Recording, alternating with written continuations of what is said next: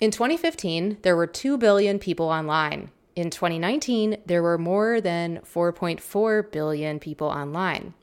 3.5 billion people using your platform means that you have more influence over any step toward fake news, violence, tyranny, pestilence, or democracy and unity.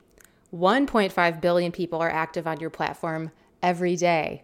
You know who you are. Mark, I'm talking to you. The key attribute of power, sociologically or economically, is and has always been control of the media.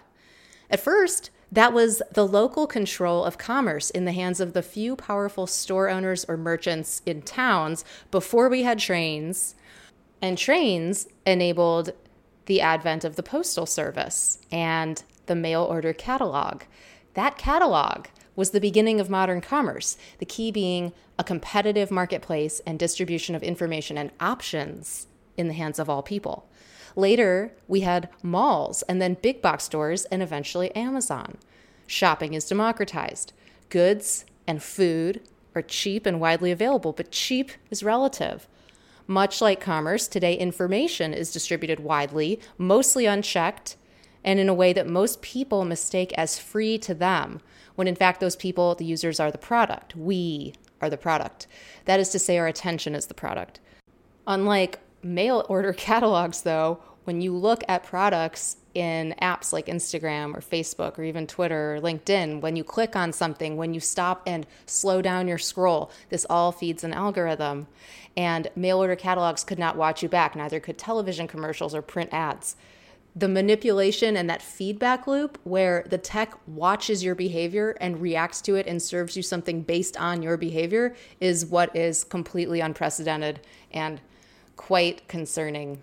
One small thing you can do is stop using Google Chrome, which is the browser that has the most cookies and runs the most trackers and therefore gobbles up the most CPU, so it's slow. Try Brave browser. It's an open source, free browser, B R A V E. I love Brave. I use it on mobile and desktop.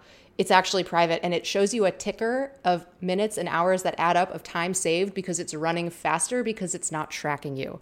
The other tool I love and recommend for privacy and security is using a VPN.